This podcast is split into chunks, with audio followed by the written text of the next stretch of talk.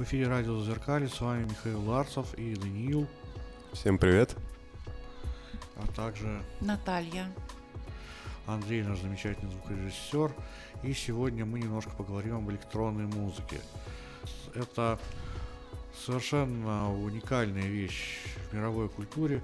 Это то, что пишется по большому счету на компьютере в спальне автора, а потом после соответствующих отработок отправляется в уши слушателю и может стать хитом, который все, вот если не зажигать, то, по крайней мере, его будут знать. Это может быть как совершенно такая мейнстримовая вещь, которую мы каждый раз слышим по радио, если не у себя дома, то хотя бы в машинах таксистов. А может быть и совершенно такая, что называется, вещь себе. И вот сегодня мы поговорим о такой музыке, как Drum and Bass. Чтобы было наглядно, у нас сегодня гости. Это представитель Drum and Bass коллектива Infernal Brothers Павел Соколов. Павел, здравствуйте. А, Здравствуйте. Привет. Привет. Всем привет. Да, и моя жена. Здравствуйте. супругой Юлей. Если так искать конкретно про этот коллектив в интернете, то находим мы не так много. Самая подробная информация есть на Discogs. Во-первых, это дискография, которая состоит из одного альбома Zero Mode, который был выпущен на известном ритме Arrhythmia Recordings. Также это три сингла и несколько совместных работ с другими исполнителями, о которых мы еще поговорим. А вообще же, что можно узнать еще? Что группа основана в 2009 году в городе Иваново, и в ней были задействованы помимо, собственно, Павла Соколова, Семен Муратов. Да, мой брат, он сейчас не может прийти, к сожалению. Вот, пожалуйста, еще один пример семьи, как практически тот же О- О- Оэрис, Allman Brothers и так далее. Итак, собственно, начнем с достаточно, достаточно банального и простого вопроса. Каким образом группа собралась и чего хотели добиться? Но собралась она никаким не образом, как и все группы, просто случайно от нефиг делать мы сидели. В деревне жили в то время в Луганской области с братом и купили дешевый компьютер, там были какие-то приложения предустановленные, музыкальные. Мы стали их тыкать, и начала получаться музыка, мы подумали, почему бы нет. И так просто мы образно свою агрессию или какие-то эмоции передавали туда и учились, как это делать много лет. До тех, до тех пор вот сейчас, э, если в интернете найти информацию, мы на одном лейбле. На самом деле нас 10 или 12 лейблов, есть мировые лейблы с крупными звездами. Просто эту информацию надо конкретно искать. Мы это не продвигаем, менеджера у нас нет, поэтому все выходит в образе синглов. Где-то играется на закрытых вечеринках и так далее. Вот, есть связи тоже с крупными людьми, это за все эти года. Но э, семья именно творчество подкосила, потому что некогда этим заниматься. Так пришли, пришли к музыке от, э, от скуки и хотели как-то интерпретировать свои эмоции или что-то. Вот кто-то рисовать начинает, кто-то там вышивать. Мы вот решили тыкаться в компьютер, пока что-то не получится. Так стало получаться. А вы занимаетесь этим целиком самостоятельно, то есть, возможно, вы пытаетесь какие-то вещи из интернета доставать, чтобы понимать, как обращаться с оборудованием, или же вы целиком прям самоучки? Нет, не целиком. В те времена у нас э, в глуши не- интернета не было, так скажу, просто был стационарный компьютер без выхода в интернет, то есть там образно 1 гигабайт памяти надо было качать месяц, поэтому мы не могли брать Помню информацию. такие времена. Было ADSL модем, и э, пришлось как-то хардкорно самому все учиться. Это было сначала ненавязчиво, то есть приходили с гулянки, там, с- выпивонки, так сказать, и начинали в компьютере сидеть с братом, не понимая, что это такое. То есть до этого у нас не было компьютера. Вот, так или иначе пришли к тому, что стали в аудио разбираться больше, чем вообще там в написании текста или не знали, как печатать, но знали, как там э, сделать примерный мастеринг там на минус 3 дБ, вот это школьное все дело. Э, В общем, это была тренировка на звукачей сначала, некая такая. Потом от этого, с этой информацией пришли к тому, что начали изучать ноты, ну, не зная, что такое ноты, естественно. То есть мы до сих пор их не знаем. Э, Просто на слух что больше подходит, стали, появился интернет, стали качать какие, э, какие-то синглы, тоже музыку и хардкорную. У меня окружение было панковское, тоже рок, э, эмо еще тогда появились. Все это делили как-то, не помню. В общем, окружение у меня было всякое, я отовсюду пытался брать по чуть-чуть. То есть включительно даже сектор газа, Продиджи, не знаю. Все, что было, все, что человек мог на кассете найти, мы это искали. Ну и в интернете, конечно. Так вот стали постепенно понимать, как устроена музыка, математически. Вот. В общем, пришли от этого. От нечего делать. Так, слушайте, можно сразу задать вопрос? Вы сказали, что менеджера нет, но как бы что вы записывались с известными группами, исполнителями? Да. Э, там э, в digital, ну, в цифровых версиях все происходит не так, как вот в версиях, например, то, что по опыту знаю с Мишей, то, что мы образно ездим, куда-то катаемся, это надо с кем-то договариваться, что-то делать, куда-то записываться, выпускаться. Там все происходит так, ты готовишь материал, если он подходит по критериям звука, то есть там определенный мастеринг сделал, э, ты это отправляешь, раз 10-15 тебе официальное письмо приходит. Э, если они берут, то тебя берут к себе на лейбл или в какую-то компиляцию с людьми, которые там мировые образно. Мы в таких есть компиляциях тоже. Э, вот, и ты подписан на лейбл, но образно ты не имеешь с этого деньги, с этого можно иметь какие-то деньги, это сложно. Э, больше ты имеешь с этого некие авторитеты в этой закрытой тусовке, которые уже как-то не знаю, выходит вне закрытой тусовки. То есть это мы были местечковой группой когда-то, но когда стали выпускаться на крупных лейблах, там есть Section 8, это электронный лейбл, там очень много, там Evil Beats Recordings, я знаю почти всех владельцев лейблов, то есть частично э, они просто ищут таких людей, ищут странные треки, какие-то жесткие, нестандартные, они просто их вырывают из интернета, ну, в SoundCloud мы выкладываемся, берут и могут сами подписать. Либо это надо им отправлять. И это происходит вот так. Это может очень просто и банально, может любой, в принципе, это сделать. А можешь объяснить, я вот для тех, кто не очень посвящен, я не очень понимаю, вот твой трек берет лейбл, и что, и что происходит дальше? Он это сохраняет какую-то подборку или там выпускает у себя на сайте или как? Ну, все верно, он берет, перед этим он пишет там крутой трек с матом или без мата лично тебе, там в какой-то чат, где ты зарегистрирован, откуда-то взял, Э, и пишет, говорит, можно, э, ты ему даешь разрешение или не даешь. Но если даешь, он просто выкладывает все на словах, то есть на человеческом уровне, без документов. Сначала происходит, он это выкладывает, потом каким-то задним числом могут э, документации появиться, если там будет судебно разбираться. Но не в этом дело. Просто человек берет, ему понравилось, у него есть какой-то рычаг давления на этот лейбл, и он сует это в компиляцию, ну, в сборник треков, ну, к примеру. Начинается так. Э, этот сборник потом официально выпускается, и уже сама какая-то крупная фирма, где этот человек работает, его просто назначили человеком, который должен искать такие треки. Mm-hmm. Так это происходит. Вот, например, Мишин трек понравился, вот я его беру, э, говорю директору, так, у нас есть э, трек, все, я его сунул, он говорит, да, хорошо. И потом через какое-то время подписывает, дает команду, и происходит официальная компиляция, там рисуют э, обложку, на Discord, везде, где можно его запихивают, продвигают уже менеджеры. То есть, образно, Миша бы и в этом не участвовал вообще, он просто дал свое разрешение на это. И они будут его использовать. Это так как-то очень странно происходит.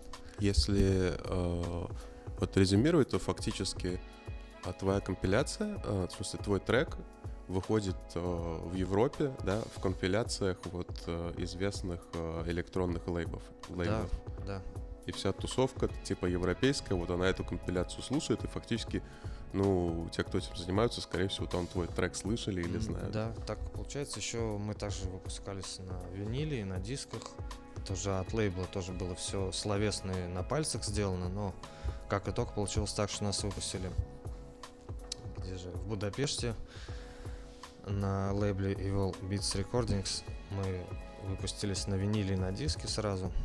Но это долго, наверное, год было. Там все долго происходит. Э, в общем, мы тоже в компиляции были, какой-то сборник треков. Не знаю, что еще сказать. все это с моей стороны это происходит все странно. Образно я толком ни в чем не участвовал с братом. То есть я писал треки, мы чем-то загорались. А, с нами мы их выкладывали, либо мы, либо с нами связывались люди, говорят, крутой трек, там тыры И эти люди были при какой-то власти, ну, в этой сфере. Они говорят, можно э, взять, мы говорим, можно, все. Они брали, то есть я ничего не подписывал, я выпущен на виниле за границей, то есть э, кстати, насчет границы и не за границей, а как насчет наших лейблов? Они интересовались чем-то таким? У нас, да, много лейблов есть хороших, которых я, к сожалению, не помню, потому что их очень много. И в России, когда я вот начинал пытаться, как я познакомился с лейблами российскими, я начал пытаться выкладывать в промо DJ, это всем известный сайт. Он тогда был еще не донатный. В плане, там не надо было платить за рейтинг и так далее. И у меня что-то там 500 промо был, и мы с братом были на 56 месте или 53-м по России в драм н вообще, вообще по России.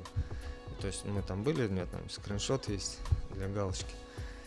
Вот, и там стали тоже мне люди писать там на этом сайте, оказывается, у них свои лейблы, а лейблы они свои сделали просто, это digital лейблы, они открывают просто сайт какой-то, говорят, у меня лейбл, никаких подтверждений нет, и просто собирают людей по стилистике. Э, э, когда лейбл укрепляется за счет других людей, он становится сильным лейблом. То есть сам лейбл ничего не значит, просто марка. Э, и писал с русскими продюсерами всякими, они тоже как писали с братом. Э, и они, у них свои лейблы, я их честно не помню, их очень много. Их называют образно кто как хочет, хоть там, не знаю, номер один, номер два, там, как угодно. Вот. Не, сложный вопрос очень для меня. Можно, тут не, не, не очень много времени осталось до конца этой части, вот, но типа у меня сразу возникает вопрос, да, типа как же так? Типа, вы выпускаетесь в Европе, там, на самых и там известных лейблах, да, и при этом не, вообще ничего от этого не получаете. То есть, если какого-нибудь взять там рок, рэп, вообще любое, даже диджеев, которые получают многомиллионные гонорары, да, а тут как бы, ну, типа, вообще ничего, типа, почему так происходит? Ну, все очень просто, потому что там система... Да, этот вопрос хороший. Если бы вы начали писать музыку, вы бы именно писали с этим упором, чтобы что-то получать. Там суть другая. Ты будешь 10 лет образно тратить, как человек, на то, чтобы получить авторитет, который тебе открывает двери в это. Если за тебя кто-то возьмется, или бы ты сам сможешь это продвигать, рекламировать, какой-то став делать однодневный, который будет всем нравиться, тогда с этого можно получать. Но с нашей стороны у нас другая была фигня. Нас начали приглашать в клубы в закрытые, там в Москве. В театре часто выступали, клуб-театр. А, еще где-то в каких-то подвальных клубах это начинается так все долго, медленно и муторно, и тебе просто образно как человеку платят там двушку, трешку, ну, в рублях за выступление, то есть за час от игры тебе платят так. Некоторым платят алкоголем, вот так это выглядит. То есть они просто занимаются саморекламой. Э, все это нужно для того, чтобы себя отрекламировать, и на тебя обратили взор. Э, вот, э, за границей другая фигня. Они говорят, э, они могут тебя приглашать, но они не, не будут платить, если ты местечковый человек. То есть они говорят, приезжай, и мы тебе даем вход в нашу тусовку. То есть ты как человек можешь там выступить, mm-hmm. вот есть там какая-то там образно, не знаю, суперстейшн, какая-нибудь тусовка, назовем ее так, и они тебе говорят, хорошо, мы тебе открываем доступ, приезжаешь, там, ну, визу, все ты сам должен сделать, сам оплатить дорогу, приезжаешь, они тебя прорекламируют, э, все сделают, как будто там выступал. Есть образ за свой счет. Если так два-три раза сделал, дальше они уже будут платить за тебя. Угу. Еще два-три раза делаешь, дальше они уже будут платить тебе. То есть за тебя и тебе. То есть профит уже будет начинаться, когда лет 10 потратишь это, если сам добиваешься. Радио Зазеркалье. Сегодня там, а завтра здесь. Вы слушаете радио Зазеркалье. У нас по-прежнему в гостях драм бейс проект Infernal Brothers в лице одного из своих создателей Павла Соколова. А кто, собственно, тогда слушал такую музыку? Насколько она была востребована? Это, как я понимаю, 2007 год, короче, вторая половина 2000-х, такая самая насыщенная пока что в истории такой музыки. И не только такой. Да, все верно. Слушает ее, не знаю даже, кто ее слушает. наверное, тоже в таком психическом состоянии тогда. Э, Не, не очень, честно знаю, кто конкретную слушает. Просто какие-то рандомные люди на сайтах есть или пишут лично, что круто, круто, но не знаю, как это оценить. Слушает конкретный контингент. Вот как есть панк, например, рок.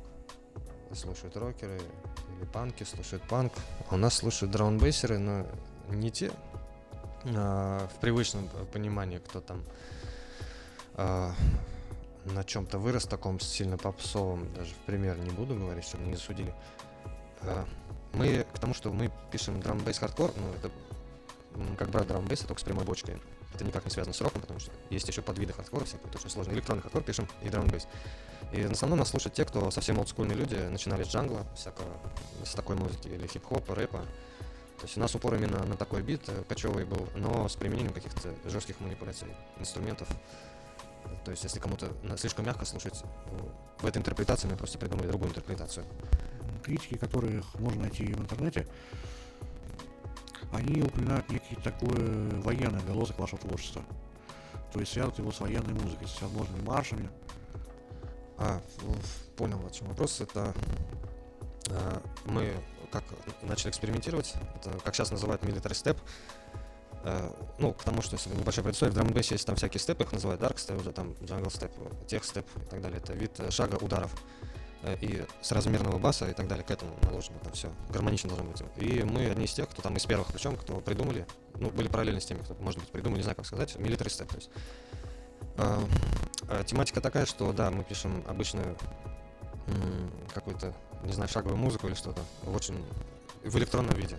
Но это, я не знаю, это очень сложный вопрос. Этого направления нету, его просто придумали.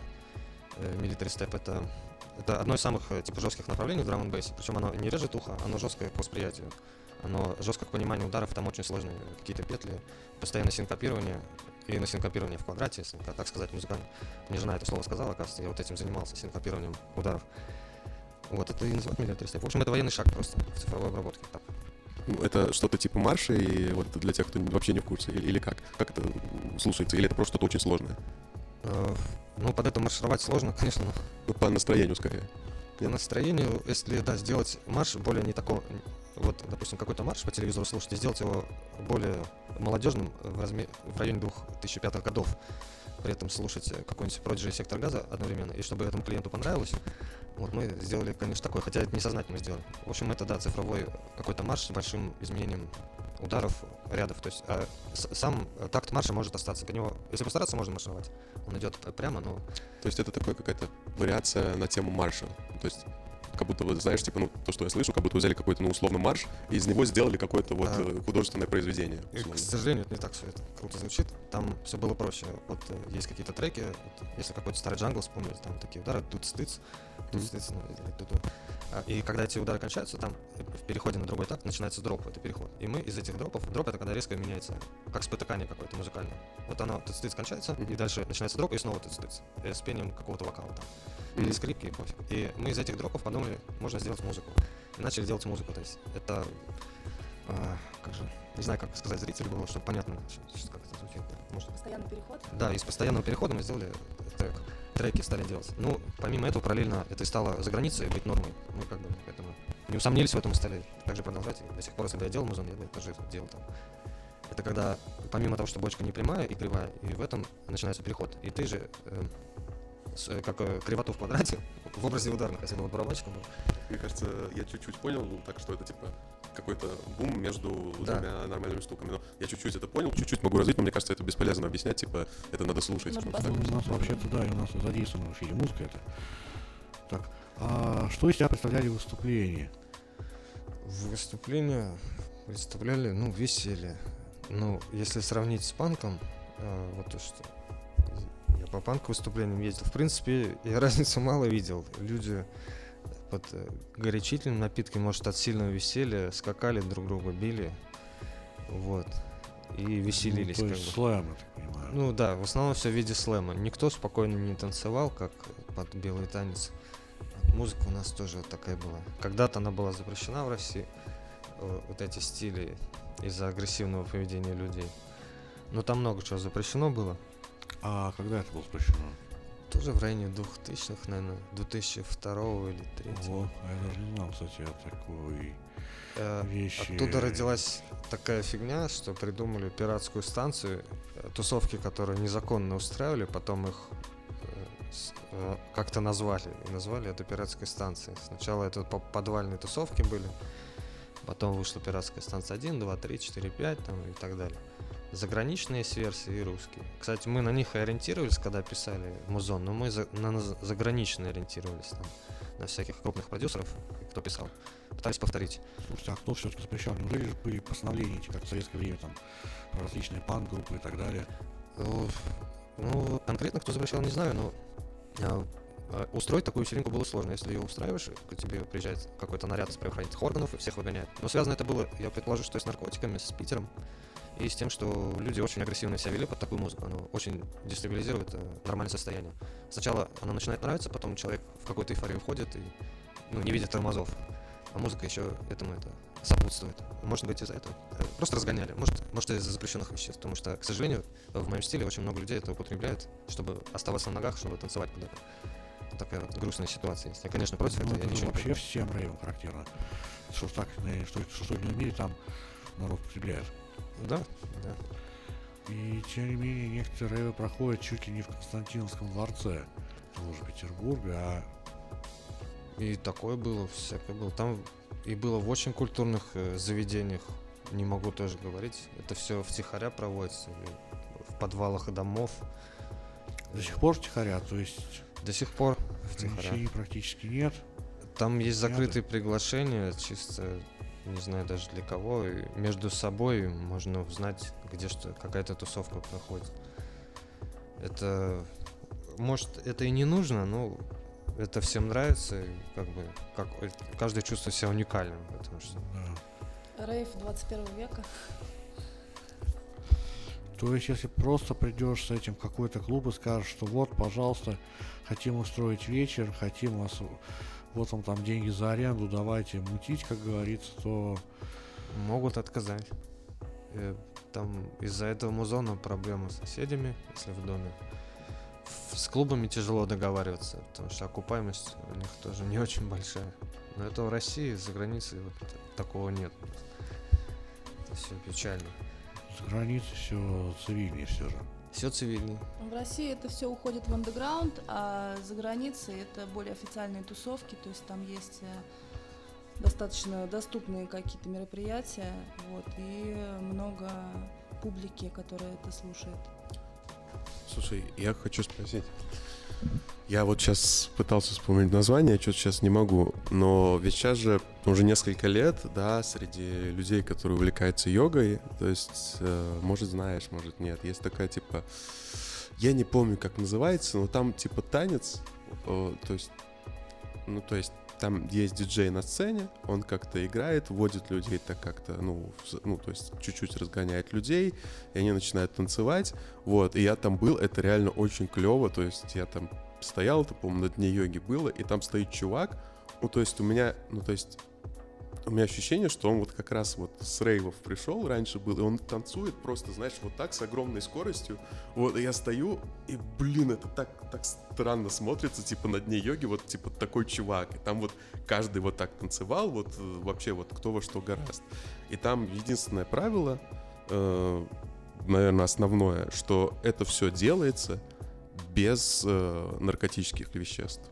Вот, типа, любых. Вот, типа, ты вот как бы об этом Да, знаешь, то есть это... это некая, получается, такая полурелигиозная вещь, насколько я знаю. Нет, экстатик данс вот это называется. Нет, это не полурелигиозная вещь, это Но в деятельности всяких, ну, назовем это сектами, такое проводится. То есть это, это, суфи, это, это, суфи, это, это суфийская есть техника, от- откуда вращающиеся суфии пошли. А суфизм это, на минуточку, вообще вещь, пришедшая из ислама. Слушай, ну я там был, я как бы тоже участвовал, там не было никакого, знаешь, такого воздействия, вот, знаешь, сектантского, когда ты как бы перестаешь понимать, что происходит. Там вот этого нету, то есть ты просто вот как-то, ты действительно так расслабляешься, и ты смотришь, что все люди вокруг э, расслабляются и ведут себя как котят, и ты э, тоже начинаешь, при том, что я тоже пришел, ну, в таком состоянии, что мне вообще было не до танцев, да, я пытался, у меня не получалось, но так как там было куча людей, то есть я смотрю там налево, в середине этого всего, там молится девушка. Там смотрю направо, там какой-то чувак, какой-то боевой монах делает какой-то боевой комплекс. Вот там какие-то еще девушки танцуют. И ты тоже начинаешь. То есть я это к тому, что там нету вот никакого такого воздействия. Ты сам раскрываешься, это происходит очень естественно. Вот. Это просто образно, если сказать, диджей заводила, получается, он же все это интерпретировал. Да, да, да. Это больше к слэму относится, но слэм это очень грубая интерпретация вот этого, конечная э, функция. Когда после того, как монах помолится, боевой, там монах э, будет показывать какие-то свои искусства боевые тоже, они рано или поздно придут просто к тому, что будут прыгать на ногах, поднимая руки вверх когда диджей будет хлопать ру- ручками наверх, и когда бит до того дойдет. Ну да, да, там было это в конце, но как бы... А это всегда так приходит к тому. Начинается все с простого. Но я к тому, что это хорошо, что это без каких-то запрещенных средств было. Я сам поддерживаюсь того, чтобы этого не было запрещенных средств. И человек сам как-то раскрывался без этого. Даже без алкоголя. Я тоже так делаю. Это очень тяжело без алкоголя.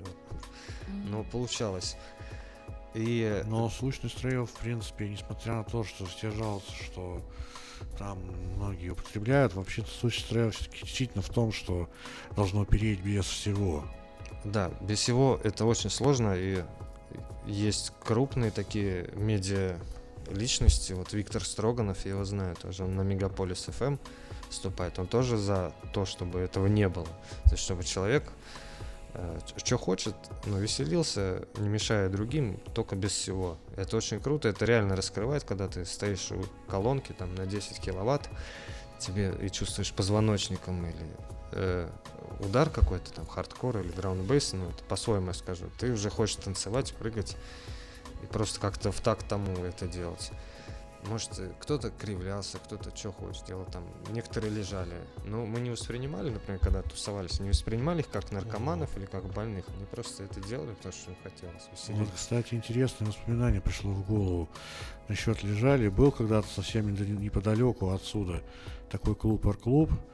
Там проводились в том числе в большом числе всевозможные экстремальные металлические. Так вот, некоторые любительницы black metal, так называемого, туда приходили, ложились на пол и впитывали темные вибрации. То есть бывают такие, оказывается. Возможно, способы. так и тоже было. Еще есть головой к э, этой колонке, тоже прислоняются, стоят там несколько часов просто. Я не знаю, что там в голове в это время происходит у людей. Господи, ужас какой. Практики разные музыкальные бывают. Мне хочется просто вот развить эту тему, вот э, вы сейчас с Мишей говорили, я задумался, там, то есть я абсолютно уверен, что это не что-то сектантское, я абсолютно уверен, что это, ну, не что-то религиозное, там подписаны эти, там каналы, и я, соответственно, ну, я сам вот на этом как бы был вот на дне йоги, то есть там ничего вот прям такого, э, что когда, что теряешь себя, вот там этого нету. В итоге ты делаешь все равно то, что хочет там нет, наверное, такого, что ты делаешь что-то, что он прям хочет.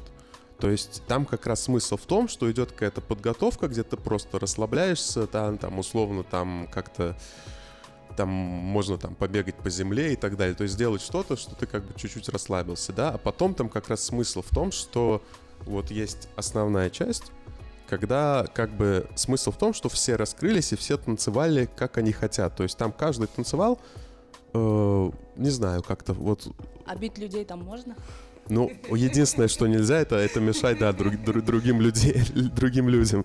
Вот. И как бы каждый танцует, что хочет. И в конце, в конце, да, там есть вот этот момент, что вы как бы собираетесь, но это тоже не было чем-то прям вот сильно религиозным, что вы как бы собираетесь, там как бы кладете э, ну, друг на друга руки и поете там какой-нибудь там условно ом. Но это скорее было как завершение, а не как то, что вы молитесь какой-то секте, да, чтобы успокоиться немножко. Ну, для диджея, если это все тоже не сектантские в плане, э, многие, те, кто занимается музыкой, они не религиозные.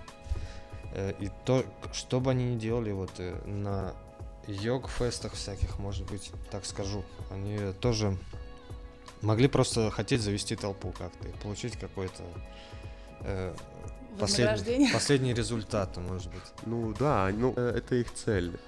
Но все более прозаичнее для- с лица э, того, кто это задумывает. Он не думает о том, что думает из них каждый. Он просто им дает свободу для того, чтобы они раскре- раскрепостились для его конечной цели. Образно, как надо сходить в ресторан с девушкой, вот так, если так сказать, никого не обидев, сходить в ресторан с девушкой, там, купить бокал вина, чтобы пригласить ее домой. Вот. Для- э, диджей, вот насколько я по себе знаю, он делает это для того. Сначала надо толпу разогреть, как-то веселить. Если он не может ее разогреть, он плохой диджей, чтобы он там не играл. Он- Задача его разогреть толпу, чтобы толпа веселилась и получала то, за что она пришла туда. Если это хардкорщики или драмбейщики, чтобы они там э, кивали головой, бесились, как угодно, а в конце обнимались тоже. Такое тоже бывало. Э, Может, и йога для тех, кто сначала как-то себя открывал, а потом раскрылся полностью для всех, как одно целое они были. Ну, Задача у диджея, чтобы это было так. Ну, Чтобы они получили то, зачем они То есть пришли. ты к тому, что как бы, ну, что диджею главное, чтобы, ну, то есть условно, чтобы вот его направление, кстати, к дансу, то, чем он занимается, было популярным, чтобы люди приходили, как бы платили за это деньги, и чтобы он, ну, не знаю, мог этим жить, на этом зарабатывать, Ну, этим заниматься. Да, ну большинство диджеев, которые не стационарно работают, они как бы делают это, как сказать-то, на чисто иде- идеологически неосознанно, но тем самым они зарабатывают деньги. Есть диджеи, которые постоянные, образно в клубах один, и тот же диджей там, назовем Вася Пухкин, никого не обидев. И он получает образно какую-то сумму каждый день, он просто одно и то же делает каждый день. Но идеологические диджеи, они просто делают за интерес это. Ну, если они э, делают это очень хорошо за интерес, деньги им, им сами падают. То есть задача у них все равно зарабатывать, как, как бы они ни делали. То есть, если там нет какой-то примеси, э, условно говоря, сектанства, то, в принципе, ничего плохого в этом нет. Наверное. Я не, не знаю секстанцию. Ее сектанцию можно из ничего придумать. Если обезьяна рождается, она не знает про религию, пока я об этом не сказав, не научив, не, не научить ее языку и так далее. И тогда она будет говорить религия, все. Это мой бог, а это твой бог.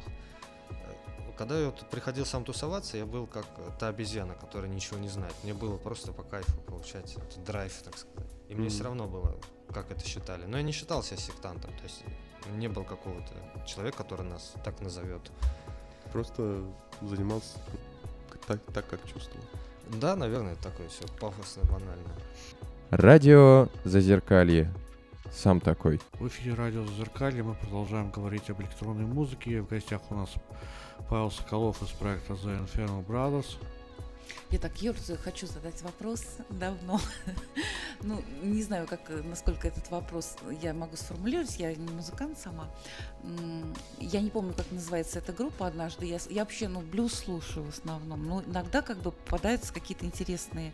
Вот одна группа, в которой название я и не помню, но там как бы в качестве основы ритма а, автор использовал звуки медицинского оборудования в реанимации и выстроил как бы эту как бы композицию вокруг вот этого как бы ритма, который он изменяет в течение своей композиции таким интересным образом. А у вас вот я хотела спросить вокруг ну как бы от вокруг чего вы строите свои вот ну Там там, все тоже прозаичнее, что можно насчет этого сделать и сказать, что это звуки медицинского оборудования, а можно это сделать и это не сказав, и люди просто будут думать, что это просто композиция. Если не делать на чем-то акцент, мы брали любые звуки, удары столов, там, э, брали с фильмов какие-то вырезки, любой щелчок, хлопок, все можно было переделать там в снейр или в хэт, ну, в образно, в любой звук. Из звука почти в любой звук переделывается, более приближенно, то есть удар, бочка, бас там. И э, конкретно ну, медицинское направление, ну, если, как сказать, Ближе к нойзу или к индастриалу, это экспериментал, это можно просто делать треки и называть это экспериментал, экспериментал там, и просто подписывать тег так. То есть удары телефона об стол, хлопки там, знаю, что угодно. Есть это Конкретно звуки такого нет. детских игрушек делают еще, да? То есть из чего сделать, это без разницы, это все понимаю. Стройка, всякое оборудование строительное. Да, это, это уже, на индастриал, да? Или Индастриал, да, это со стройкой связано, металлизированная стройка. Ну да, шум трамваев там. Э, Да, из этого парохода. делать звук. Это с- тоже как индастриал, только медицинский. И конкретно такого направления не знаю, но это можно сделать. там, Открывание коробки тоже. Это не проблема. Ну там что такое пи-пи ритм, знаете, там сердце искусственное подключают человека. Ну, это уже просто человек так. М. Для нас это экспериментал мы бы назвали. Мы тоже такое делали, но это не выпускается, потому что это делаешь для тренировки себя. И именно на этом акцентировать это э, ма- малой аудитории будет слишком для этого. И поэтому многие продюсеры, ну те, кто пишут именно, проды их называют, они не, не продолжают это. Ну, То есть вы все-таки ориентируетесь, ну, простите, на толпу, да, наверное? Да, которая, всегда на ну, толпу. То есть вы как бы на потребителя и на его... На потребителя, но Запрос. главное, ориентируешься на потребителя так, чтобы насильно ему понравится. Даже если ему не нравится. Насильно, да? Конечно. Пихнуть свой интеллект. Потому что Против его воли. Если именно на толпу, то это можно, да, делать как популярные продюсеры, там просто прямая бочка, тык-тык будет. Какой-то вокал женский, там прям есть заготовки шаблонные. Просто подставлять другой вокал, другую бочку, другой удар, и все. Ну, хит готов.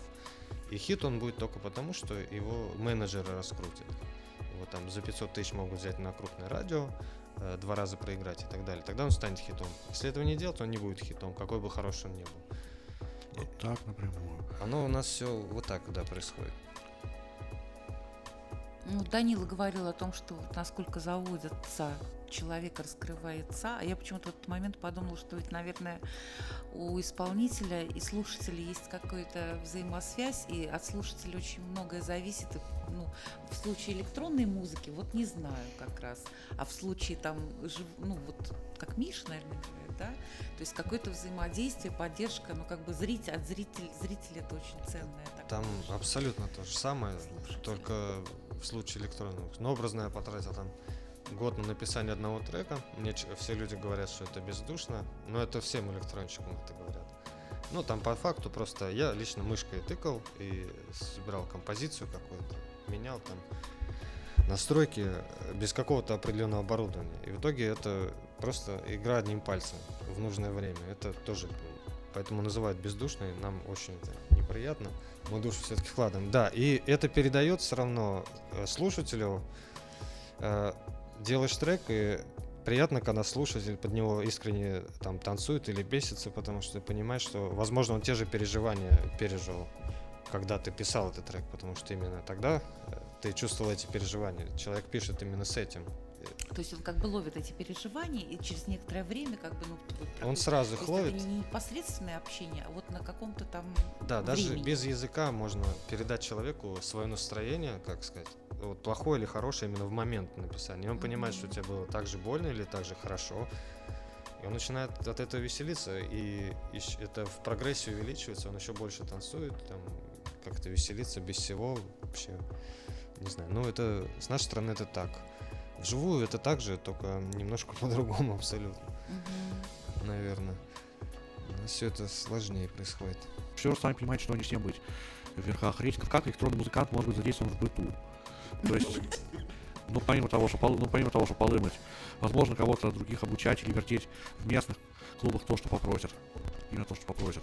Так, э, то, что попросят для именно человека, кто пишет музыку, это очень больно по сердцу.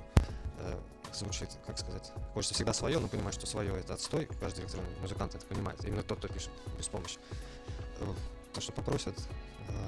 скажу так, у многих такой большой эгоцентризм, что они отказываются от того, чтобы ставить то, что попросят, да, там за определенную сумму в день. Он будет говорить, нет, я буду добиваться самого, сам там где-то нищенствовать и выпускать, но именно свое. А то, что попросят, очень тяжело играть. А само предложение в этом плане есть. Предложений нет. Очень мало, скажу так. То есть это надо приходить куда-то напрашиваться, и тогда оно будет. А таких, чтобы ставить именно то, что попросить, там нет ничего сложного, чтобы стоять за пультом, за аппаратурой и тыкать пару фейдеров и крутить там, делать вид, что крутишь пластинку, хотя это не нужно. Просто нажимать кнопку play в нужное время. Это самое большое, что там нужно будет делать. Поэтому именно для человека там, я 10 лет опыта было там с этим, и мне стыдно стоять и нажимать эту кнопку просто. Вот так скажу. Такой вот меня эгоизм. Ну, насчет обучения, ты говорил, что вы обучались по сути сами, а какая-то сейчас вот уже более развитая школа электронной музыки в России есть? Э, да, там DJ Groove давно открывал вроде свою школу, я его тоже как-то знал косвенно, но я не знаю, что это за школа, и за глаза, как бы, ну, между теми, кто именно писал музыку, это продюсеры, как это странно звучит, наверное, проды. Э, и для нас это было смешно, потому что он просто открывал школу для того, чтобы учить человека, как сводить там два трека на виниле и, и все. Это задача одной недели максимум. Просто у кого-то потусить, и почти все, каждого можно научить, если у него есть руки хотя бы, даже с ногами. У меня есть друг без рук, он диджей. У него нет рук по локте, то есть он без протезов играл э, локтями. И он диджей. Ну, да, такие люди есть. Достаточно вспомнить того же Константина Соломатина, еще и из Build House Underground которых я не перестану на самом деле как бы пиарить. Если кто не помнит, это питерский ПНИ. Реально жители этого ПНИ волонтер обучил делать электронную музыку. И там есть действительно человек, у которого не работают руки, у него в голове приделан такой типа стилус, которым он нажимает на кнопки аппарата. И таким образом он не только делает музыку, причем такую достаточно осмысленную, а он еще и умудряется трехмерной, трехмерной графикой, например, заниматься. Недавно вышел проект, где можно побродить по трехмерным пространствам, которые он создал под его музыку. В общем, вот Константин Соломатин. Это прям уважу. Думаю, мы со временем, думаю, мы в скором времени сделаем даже ссылку на сайте Радио Зеркали. И вот мы свернули в сторону ПНИ, и, возможно, нам придется вспомнить такую не очень приятную, конечно, сторону, сторону своего существования. Просто ты же сам одно время э, тебе довелось жить в детском психоневрологическом санатории. Да, было у меня такое.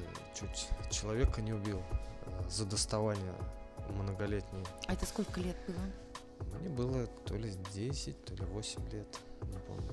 Ну, столько. Маленький совсем. А, ну, это просто доставание периодически такое образно-нищенское существование и совокупности всего мне вот не выдержала моя психика. Я просто взял стул и человек это касался стулом, пока меня не убрали. Полностью не исключили школу. Ну, это хороший опыт для меня, не знаю. Я себя не считаю больным. А может и считаю даже. Не думал об этом, так скажем. Три года там провел. Э, вот.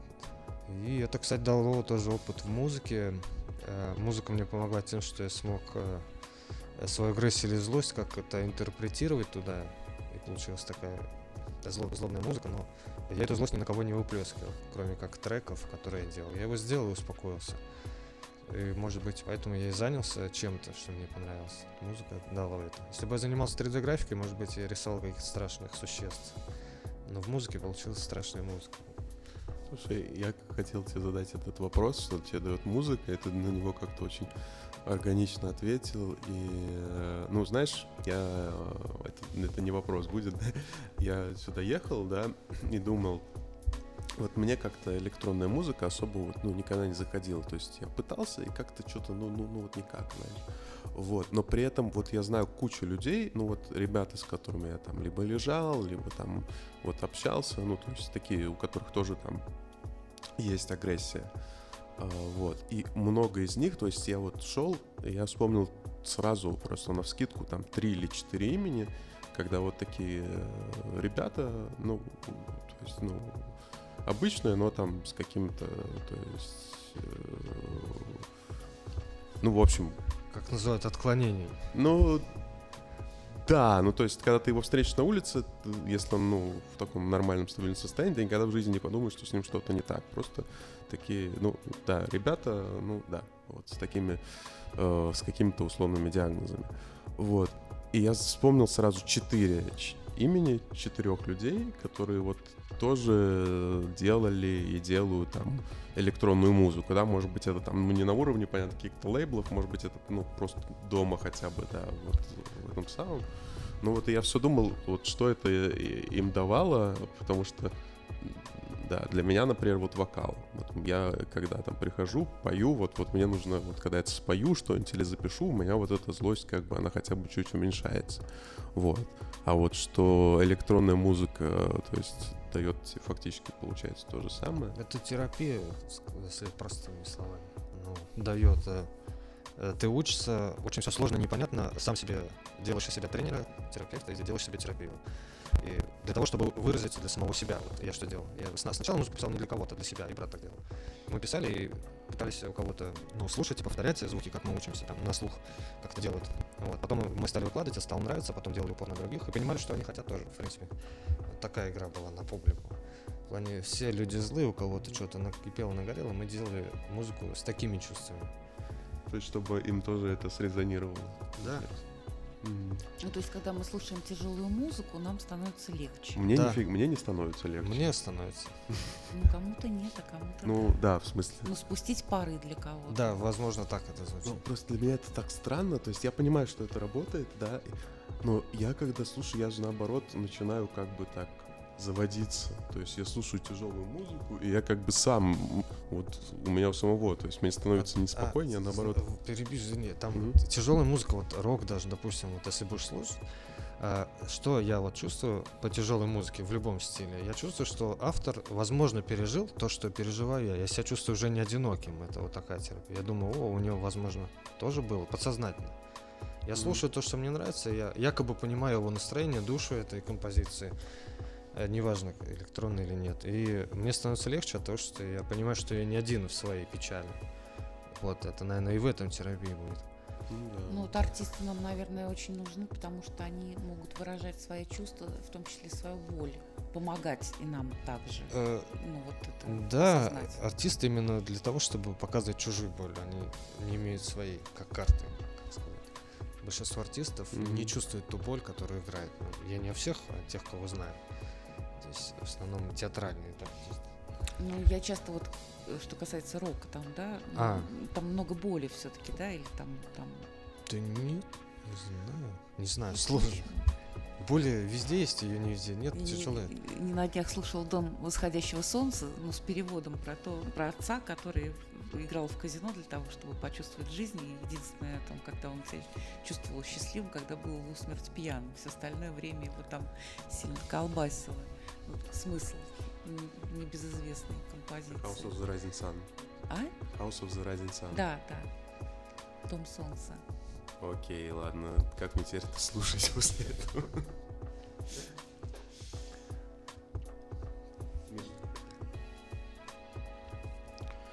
А Вообще, я хотел немножко вернуться к вопросу про психоневрологический санаторий, собственно, немножко о том, что там было. Там, там, там. Там было не так, как страшно может показаться слушателю. Ну, не так весело, как вот. Не так, как может показаться. Сложно сказать. Ну, три года это э, типа закрытая территория была, бетонный забор э, с колючкой.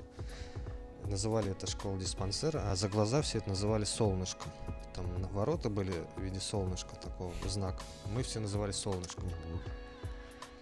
Вот. И хорошие педагоги были тоже, видимо, не от мира сего. Там кто-то был после войны э, со всякими синдромами э, послевоенными. И это люди нас учили, как жить там и воспринимать действительность. Хорошие педагоги русского языка были. Ну, скажу так, что там не было здоровых людей, если сейчас на норму. Ни педагоги были нездоровые, ни врачи и никто, собственно. Все были немножко с прошлым каким-то, потому что по разговорам. Ну, было там весело, не так плохо. Это закрытый мир абсолютно. У нас э, э, было хорошо там. Если вот сейчас, как я живу, вот э, все эти проблемы свои бытовые какие-то, российские или общие, и вспомнить то жизнь, там было хорошо. Тебя кормили, поили, и все, этого достаточно. Учили. Учили многому, интересно было с педагогом. Нам педагогу, педагог купил приставку как-то PlayStation 1 за свои деньги. Другой педагог э, кассеты какие-то покупал нам. Э, видак они скинулись, оба купили, нам ставили кассеты на телевизоре, который приходилось бить, чтобы он включался по правой стороне. Так- Э, Много хорошего. Были какие-то страшные моменты, которые обычному обывателю покажутся странными. Это всякие процедуры по успокоению, уколы, которые отнимают полтела, и ты не можешь ничего делать. И кричать даже тоже не можешь. Не знаю, что за укол. Нас называли их магнезия, но я сомневаюсь, что это магнезия была. Вот. э, Почти всем ставили э, на голову шапку одевали с электродами, с двумя у висков сильными, тоже для успокоения. Там у нас были в основном агрессоры или был лжецы, они, патологические вруны, агрессоры всякие были. Идеалисты, я не знаю как, который вот человек был у меня друг, он закрывал шкафчик, пока ему не поможешь, не закроешь его. То есть он, шкафчик открывается, и все. Вот час просто. И мы с ним любили играть в футбол. Он хороший футболист был. Всегда попадал прямо в ворота, прям молодец. Вот. На сборную России ему Серега вот такой чел. Вообще, на самом деле, не так плохо было. И там жизнь за той стеной мало отличается этой жизнью за этой стеной. Здесь все те же люди, но они никто не знает их диагнозы, никто не знает, кто это. Там мы знали друг друга, знали, как общаться, знали, кто плохой, кто хороший. И здесь все более скрыто. Все как-то тяжелее, на самом деле, мне кажется, снаружи. Э, Все, в принципе, почти все подонки снаружи. А там этих подонков ты знаешь, и знаешь, как с ними общаться, и можно их купить внимание или доверие. Вот, так скажу. Радио Зазеркалье. Уж лучше вы к нам. Короче, есть приложение сейчас на телефоне типа Муберта, где, ну, то есть, как будто бы типа с помощью искусственного интеллекта а, создается определенная, э, ну, определенная электронная музыка. Как ты вообще к этому относишься? Ну, вообще отношусь очень хорошо, то есть человек без вообще каких-то знаний абсолютно э, какой-то имбецил или инфузория туфелька может ударом пальца об телефон создать великую композицию, которую никто не будет слушать, скорее всего, потому что таких много. Ну, э, насчет искусственного интеллекта, если вопрос про это, э, то, что я знаю, это просто математический набор формул, которые при условии чего-то, как в программировании, если то, то это, если это, то то, э, делает композицию, то есть просто если стаканчик упадет, и там есть набор функций, при котором это должно разложиться на такты, там на какие-то удары или сделать из этого что-то, он это сделает, это я не знаю, это сложно для меня, это слишком э, слишком медвежья услуга искусственный интеллект. Я вообще это запретил. Это вообще убивает вообще какое-то творческое начало э, обучения или чего-то такого. Э, Именно в искусственном интеллекте, с моей стороны, нет ничего особенного. Это просто набор э, формул и функций каких-то, как геометрия, математика, есть круг, число пи там и так далее. Это все руководствуется этими функциями. То есть, по идее, для этому искусственному интеллекту даже не нужен человек. Если задать еще один якобы набор функций, который мы назовем искусственным интеллектом, он будет дружить с ним, и он будет э, ронять стаканчик манипулятором или телефон бить, а этот будет делать из этого великие композиции, э, меняя тона какие-то там, э, не знаю, частоты какие-то, не знаю, что сказать. То есть, Ну, ну вот, Это а, ничто. как- когда ты... Ну, ты наверняка же слушал, да, такую музыку? Ну, типа... Слушал, да, ну, я, есть такое радио даже. э, А, да, наверное, знаю, про что ты говоришь конкретно. Я думал, ты про приложение телефонное. Ну да, но телефонное, но неважно, не особо важно. Я был в тестах таких э, алгоритмов, когда они были на сайтах. А, Там просто жмешь play, и музыка просто рождается. Э, Ну, просто из ничего. Каждый раз уникальная. Она не повторяется, ну, как сказать. То есть она просто Да-да-да. рандомно делается. Ну, сейчас как телефон, типа, за- Да, запилили. просто чтобы мне стать диджеем, или как это называть, не надо нажать пальцем было, ну, на мышку, на коп, и все. То есть я величайший композитор, никто это не проверит. Я очень отрицательно к этому отношусь, ну, как по приколу это хорошо, там, повеселиться можно. Просто как фоном ставить музыку, мыть посуду, там, полы. Мгм. Вот. А так, как написание, это очень... Это исключает вообще какой-то смысл драйва или человеческого написания, передачи эмоций. Я понял, о чем ты, да. Что... Ну, то есть ты хочешь сказать, что даже если там скажут, там, например, вот, ну, условно, как-то назовут, вот я хочу, вот, чтобы, не знаю, вот я почувствовал вот какую-то боль, вот какой-то тяжелый рок, да, но и если, ну, условно, ну, ты понял, переложить это на математический язык и попробовать, Да. все равно из этого ничего не получится. Это Как не- раз и получится, но э, обратная сторона в том, что это делаешь именно ты. То есть ты эту боль математически интерпретируешь в музыку, А, которая то есть нет ощущения какой-то сопричастности к Да. да, То есть другой эта боль, э, именно искусственный интеллект ничем не рождена. Она рождена формулой, которая э, заставляет формулу. Это как замкнутый круг. А если человек это делает, полкруга делает машина, полкруга ты. То есть ты объясняешь машине, что сделать, э, как послушать там, человеку это. Вот это приятно, и приятно, когда человек танцует под это, что ты объяснил машине. И он может это понять задним э, числом, так сказать, не знает его языка, там, может, он глухой даже, есть такие. У меня бабушка была глухонемая. Ей нравилась музыка, которую мы слушали, хардкор, всякий драмбейс. А драмбейс это типа ударные басы были, там были сложные басовые линии, которые, если закрыв уши, прикладывал рукавом, ты чувствовал родные, там, щекотка была или там, по-странному это ощущал, не так, как слышишь. Ей нравилось это. Мы тоже ис- писали музыку, исходя из этих тоже побуждений. Помню, что с басом играть очень хорошо. Ну вот там, блин, сложно это все к объяснению, к тому, что занимайтесь музыкой в любом, там, в ладоши хлопайте. Мне вот это помогло как-то успокоиться. У меня брат тоже был в диспансере, но не помню это название, в каком именно. Вот, мы оба пришли к тому, что надо куда-то свою агрессию девать там не в нацеливание вместе всего человечества за какие-то проблемы одного индивида, а просто вот веселить других, какая разница. все как-то обесценено, понимается. Ну, я вот ли- лично вижу, мне без разницы, что с человеком случится. И у меня нет каких-то особых переживаний, я не могу себе это проявить. Но у меня есть переживания, когда я пишу музыку, и мне, я очень переживаю, как он это воспримет. То есть, э, если у него отрежется рука в это время, я буду заботиться о том, как, он, как ему слышится моя композиция. Ну, хорошо ему или нет, а вот так вот. И поэтому все занимаются музыкой, это дает какие-то новые ощущения. Отсутствующие чувства это рождает, так. М. А как бы вот ты научил своего сына справляться с агрессией? как бы, ну, я бы сначала, ну, сначала бы, а потом бы, я бы его не знаю, я даже не знаю, у меня нет опыта, с сыновьями. две дочери у меня, я не учу справляться с агрессией, но это все разговоры, и как бы Ну да, сына-то нет. в плане, ну, самый простой вариант чем-то заниматься, кто-то там на самбо, дзюдо ходит, там, кто-то Найти музыкой что-то, э, с помощью чего они смогут как-то себя выражать. Да, себя выражать, и чтобы им казалось, что они не одиноки, так скажем. Это всего лишь кажется, что я Ух себе ты, понял. да-да-да. Хорошо. Так что вот, за компом играть, за играми, хорошо. А агрессия это одиночество переживаемое, ну, а, иллюзия одиночества. Это по себе скажу, что это не принятие факта того, что ты никому не нужен. А, Это когда, вот если бы до этого я жил, я думал бы, что человек всем нужен.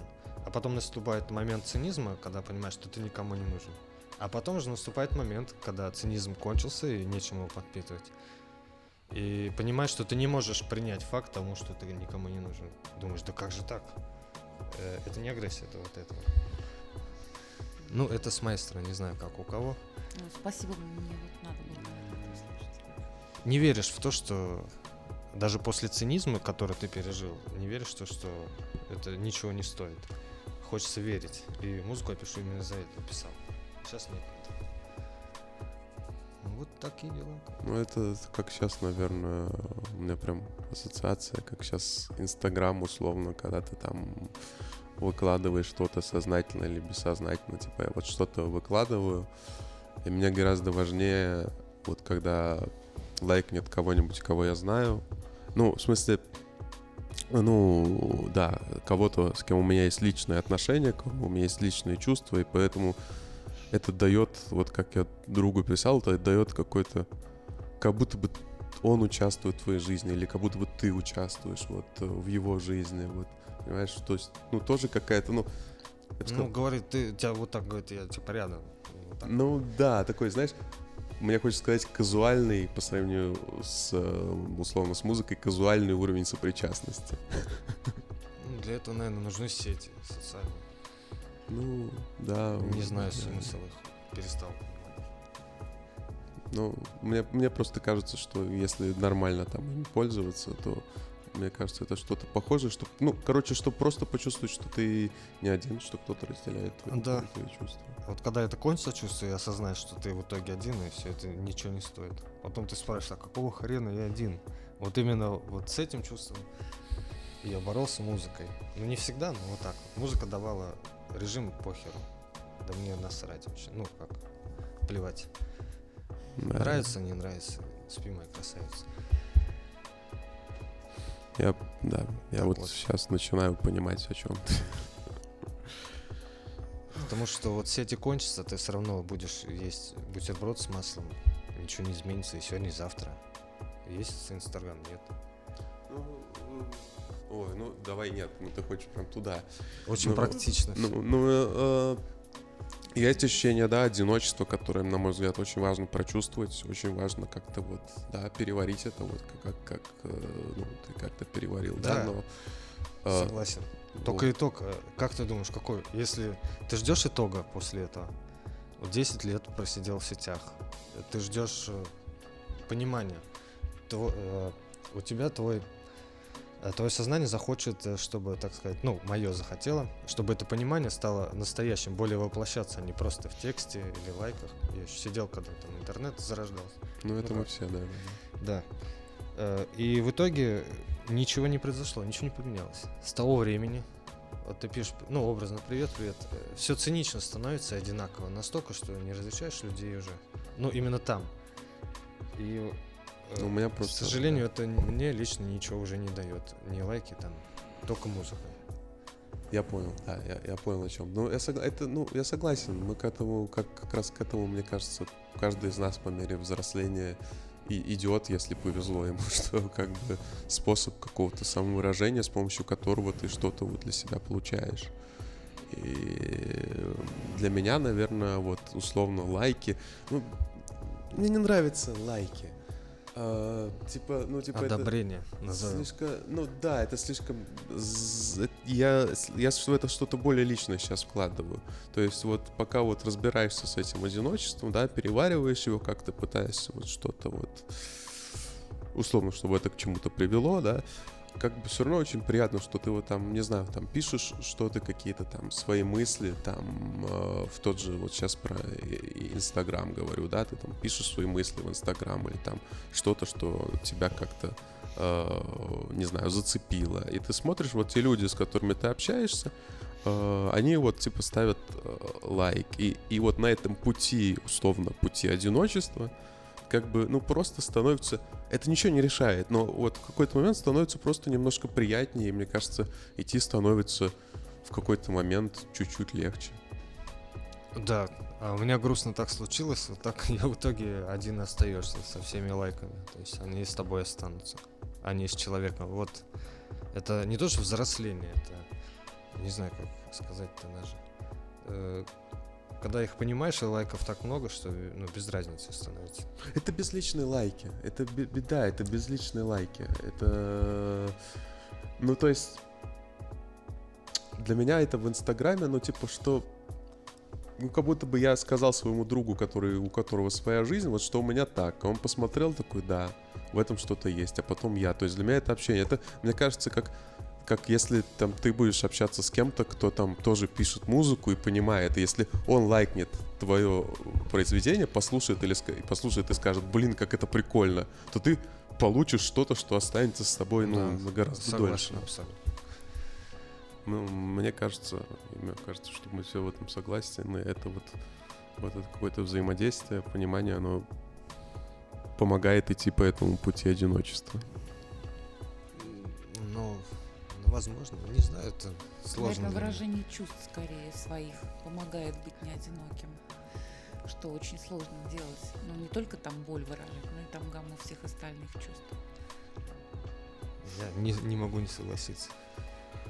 Что ж, на этом наш эфир подошел к концу. Я напоминаю, что у нас сегодня в гостях был представитель драм н бэнд формации The Inferno Brothers Павел Соколов с супругой Юлей. Меня зовут Михаил Лартов. Слушайте радио Зазеркалье.